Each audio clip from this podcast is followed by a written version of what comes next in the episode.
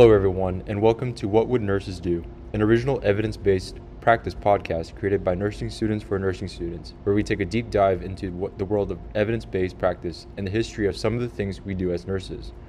What Would Nurses Do is the most up-to-date, often funny, occasionally odd evidence-based practice podcast by nursing students for nursing students. Sometimes you just have to ask why. I'm your host, Patrick Fajardo, and this is episode number 10. It's time to break free. An EBP review of restraint use in nursing. American Psychiatric Nurses Association physician statement on the use of restraints recognizes that the ultimate responsibility for maintaining the safety of both individuals and staff in the treatment environment and for maintaining standards of care in the day-to-day treatment of individuals rests with nursing and the organizational leadership that supports care settings. Today, I have guest speakers Rebecca Winters and Johanna Joe with me to discuss this topic.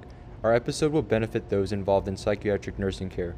We will talk about historical and present EBP relating to restraints. My first guest speaker, Rebecca Winters, will talk about historical aspects of restraint use in nursing. Thank you so much for having me here today, Patrick. I'm just going to highlight a few historical examples of restraint use. In the past, restraints were largely used as a means to control patients who were considered unruly. We see examples of crude restraints in a collection of letters written by Benjamin Rush in the late 1700s. Rush was a highly distinguished physician during his time and served as Surgeon General in the Continental Army, so his professional opinion was well respected. Rush believed that disruptions of blood circulation and sensory overload is what caused mental illnesses, so many of his treatment strategies involved sensory deprivation, including his most well-known restraint device, which he named the tranquilizer. In one of his letters, Rush described the tranquilizer as a cure for madness, as it binds and confines every part of the body. It was a chair that caused all the patient's limbs and trunk to be strapped down, and it had a wooden box that was used to confine the head, restricting head movement and blocking vision.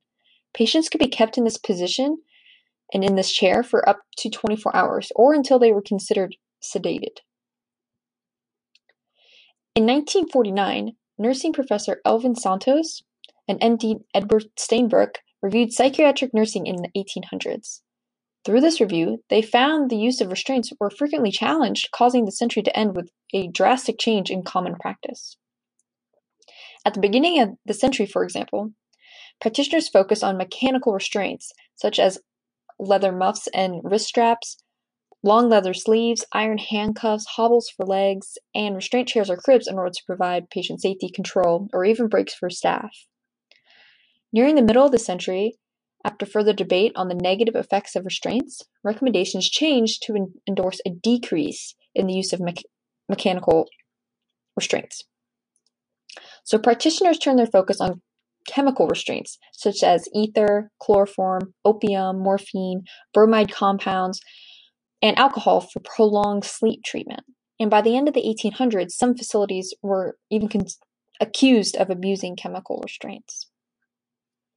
However, there are also some examples of some improvement on the ethics of restraint use over time. The 1925 article, Mechanical Restraint of Lunatics, by Dr. Stanley Haynes, began by recommending that restraints should not be utilized on a, quote, lunatic, unless its use involved medical or surgical treatment or preventing harm towards self or others. Haynes wrote this article for psychiatric health personnel and further recommended practices such as using clothing made of strong linens, sheets, or towels to secure patients to their beds, documenting restraint use, monitoring patients continuously, incorporating breaks during restraint use, and discontinuing any use immediately upon goal attainment. Thank you. Hello everyone, my name is Johanna Joe and I'm so excited to be here today and discuss current evidence-based practices regarding the use of restraints in nursing. First of all, I want to bring up a meta-analysis published in 2017 called Educational Intervention on Physical Restraint Use in Long-Term Care Facilities. It includes 10 studies conducted in the US, Norway, Sweden, the Netherlands, and Germany, and concludes that physical restraint has an inadequate effect of protection and negative effects on patients and needs to be reduced through multiple component interventions. Next, I would really like to discuss 3 articles relating to this topic. A current study on restraints called Health Consequences of Using Physical Restraints in Nursing Homes examines whether physical restraint use contributes to subsequent physical or psychological health decline.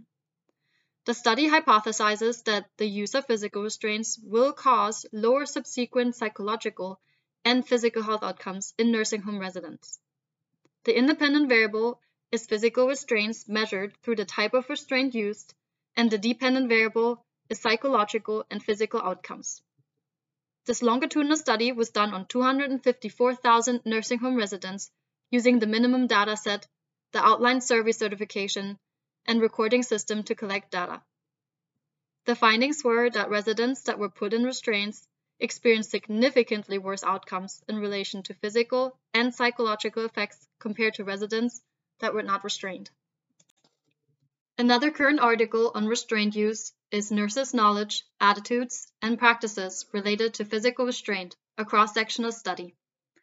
In this cross-sectional study, examining current attitudes towards restraint use, researchers used 200 questionnaires in 4 hospitals to determine how much nurses know about restraint use, how they feel about using them, and what they typically do in current practice.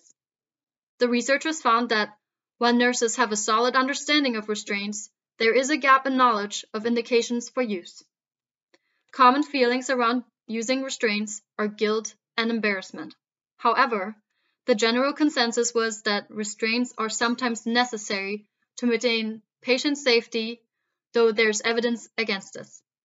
The researchers emphasized that alternatives to restraints should be exhausted before using restraints, and we should take into account ethical considerations and facility protocol in every situation.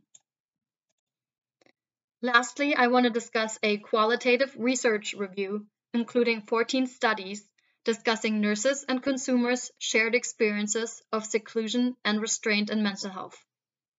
The researchers used a framework of 5 stages to create the review, including problem identification, literature search, data evaluation, data analysis, and presentation.